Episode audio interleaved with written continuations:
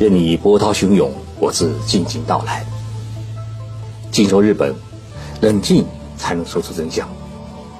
我是徐宁波，在东京给各位讲述日本故事。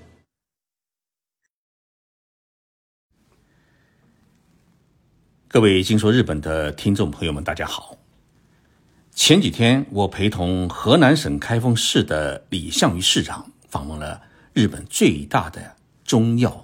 制造企业，这家公司的名称叫金村公司，天津的津，村庄的村。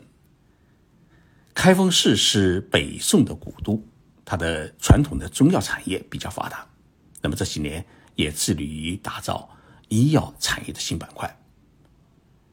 金村公司创业于一八九三年，那一年啊，出生于奈良县的金村重社先生。带着祖传的中药的秘方来到了东京，在东京的日本桥开设了一家中药店，推出了女性的保健药，叫中姜汤。不久以后呢，又推出了一方肠胃药，以此来奠定了日后金春公司成为世界著名中药研发生产企业的基础。这家企业到今年为止已经有。一百三十年的创业的历史。金春公司目前生产的一般的中成药，也就是非处方药，有四十六种，处方药达到了一百二十九种，占据了日本中药制剂市场百分之八十三的份额。金春公司的汉方药之所以受到欢迎，一方面呢是这家公司。从中药材的种植的土壤开始，把守质量关；另一方面呢，有着独制的中药材的精华素的提炼技术，同时呢，配方是绝对遵循古代的配方，不偷工减料。不过你跟日本人说啊，呃，金春，估计没有人知道；但是如果你说芝木兰，那是人人都知道，因为在日本啊。金村公司的正式名称叫字木拉，这是日语“金村”的发音，用的是片假名表示，就是念作字木拉。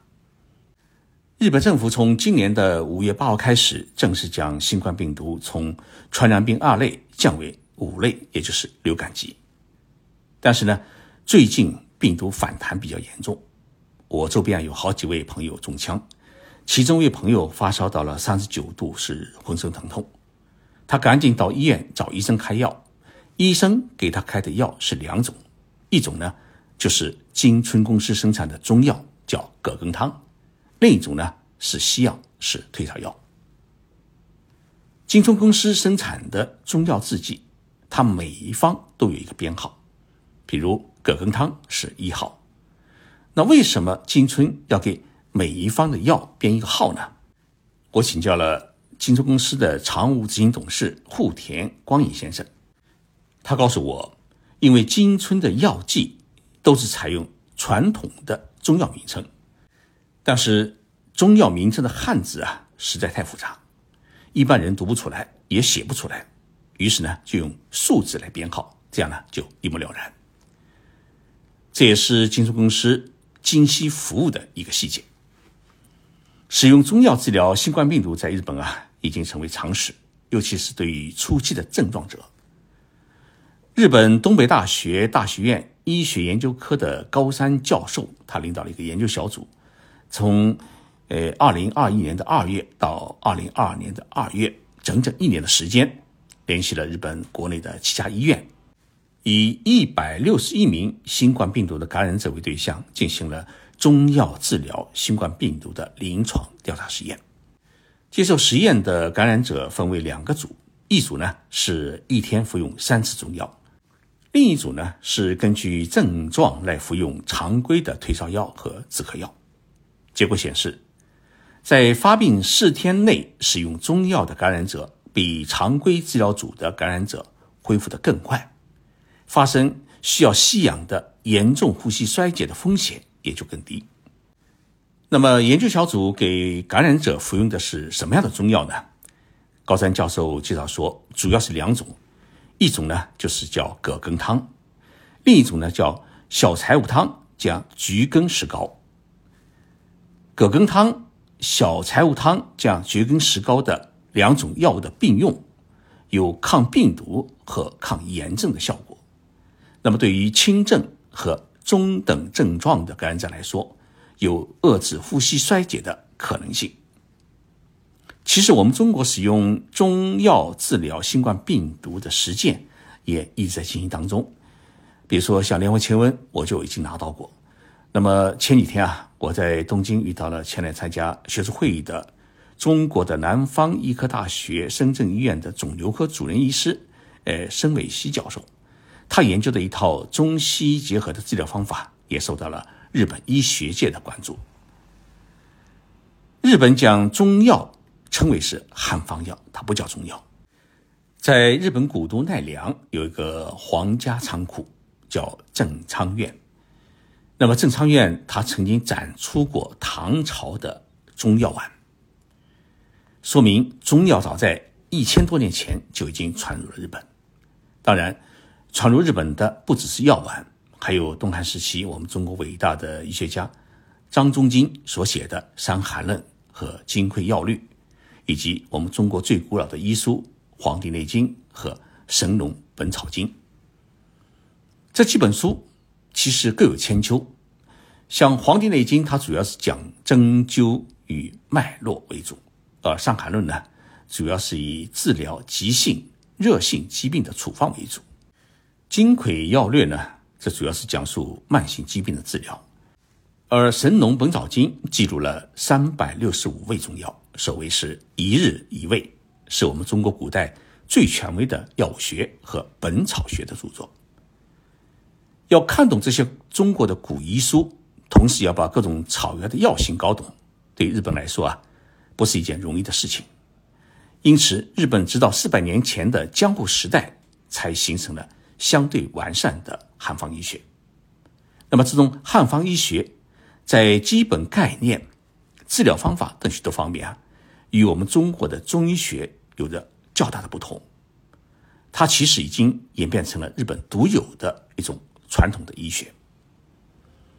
那么，日本人为什么把中药叫做汉方药呢？这是因为日本将西方的医学称作为南方医学的缘故。早在十七世纪，最早将西方的医学和科技传入日本的是荷兰人。那么，荷兰人来到了日本九州地区的长崎县做贸易和传教，把西方的医学也传入到了日本。到了十九世纪后期的明治维新时期，日本全面学习西方，兰学也就是荷兰学是更为兴盛，尤其是使用七界动手术的治疗方法，让日本人是大开眼界，觉得西方的医学比汉方医学更先进。更科学，疗效更为明显。因此呢，在明治时期，日本的汉方医学走入了低谷。但是在这个时候呢，日本政府开始建立起西方的医学教学和医师的认证制度。那么，日本政府只承认西医医生的职业资格，把中医师排除在外。那么这一制度啊，一直延续到现在。这也是日本至今。没有中医院，也没有国家认定的中医师的原因。目前，只有日本东洋医学会认定的汉方专门医，但前提是首先要有国家认定的医师资格。这一看似不合理的制度，却也催生了日本合理的一种医疗机制，那就是中西医结合。日本各医科大学均将汉方医学。列入了主要的必修课，也就是说，医科大学的学生既要学西医，也要学中医。毕业以后成为医生，既要开西药的药方，也要开中药的药方。譬如新冠病毒治疗，对于初期病症的患者，医生直接开出的处方药，大多就是葛根汤之类的清热解毒的汉方药。当然，日本的中西结合用的最多的。还是癌症治疗，尤其是患者的手术之后保养性的调理，大多数呢会使用温和的汉方药。刚才说到明治维新时期，日本推崇西方医学，而忽视了汉方医学。但是到了昭和时代，尤其是日本战败投降之后，一些从中国回来的日本兵和商人们带来了中国的中药，而且发现调理身体的效果十分明显。因此呢，中药，也就是日本的汉方药，再度引起了人们的关注和追捧。于是，在日本市场，汉方药出现了复兴。如今，日本的汉方药已经占据了世界百分之七十以上的中药市场。看到这个数据啊，呃，作为我们汉方药的老祖宗的中国，呃，其实也是心里不好受。但是呢，我们也用不着生气，因为日本的中药材的精华素的提炼技术比我们领先。中药材的种植与保存比我们做得好。举个最简单的例子，中国国产的几款救心丸，要求在心脏感觉到不舒服的时候，一次性服用十颗到十五颗的药丸。但是呢，日本产的救心丸一次只要求服用两颗。日本的救心丸的配方与中国啊，呃，其实基本是一样的。但为什么会有这么大的区别呢？也就是两颗和十五颗之间，这个区别为什么那么大呢？因为药性不一样。而日本的救心丸之所以药性强，首先是因为药材好，其次呢是因为药材的精华素的提炼技术高。中国作为汉方药的老祖宗，更是作为全球中药药材最主要的种植和加工基地，有一千万个理由啊，来要求我们更加重视传统的中国的。中医，并在保证药材品质的同时，改进中医药剂的加工工艺。我想，日本企业做得到的事情，我们中国人啊，没有理由做不到，不然就愧对祖宗。从这个意义上来讲，我们中国的中药产业还有巨大的发展潜力。祝福我们中国的中药事业能够走上一条复兴之路。谢谢大家收听这一期节目，我们下期节目再见。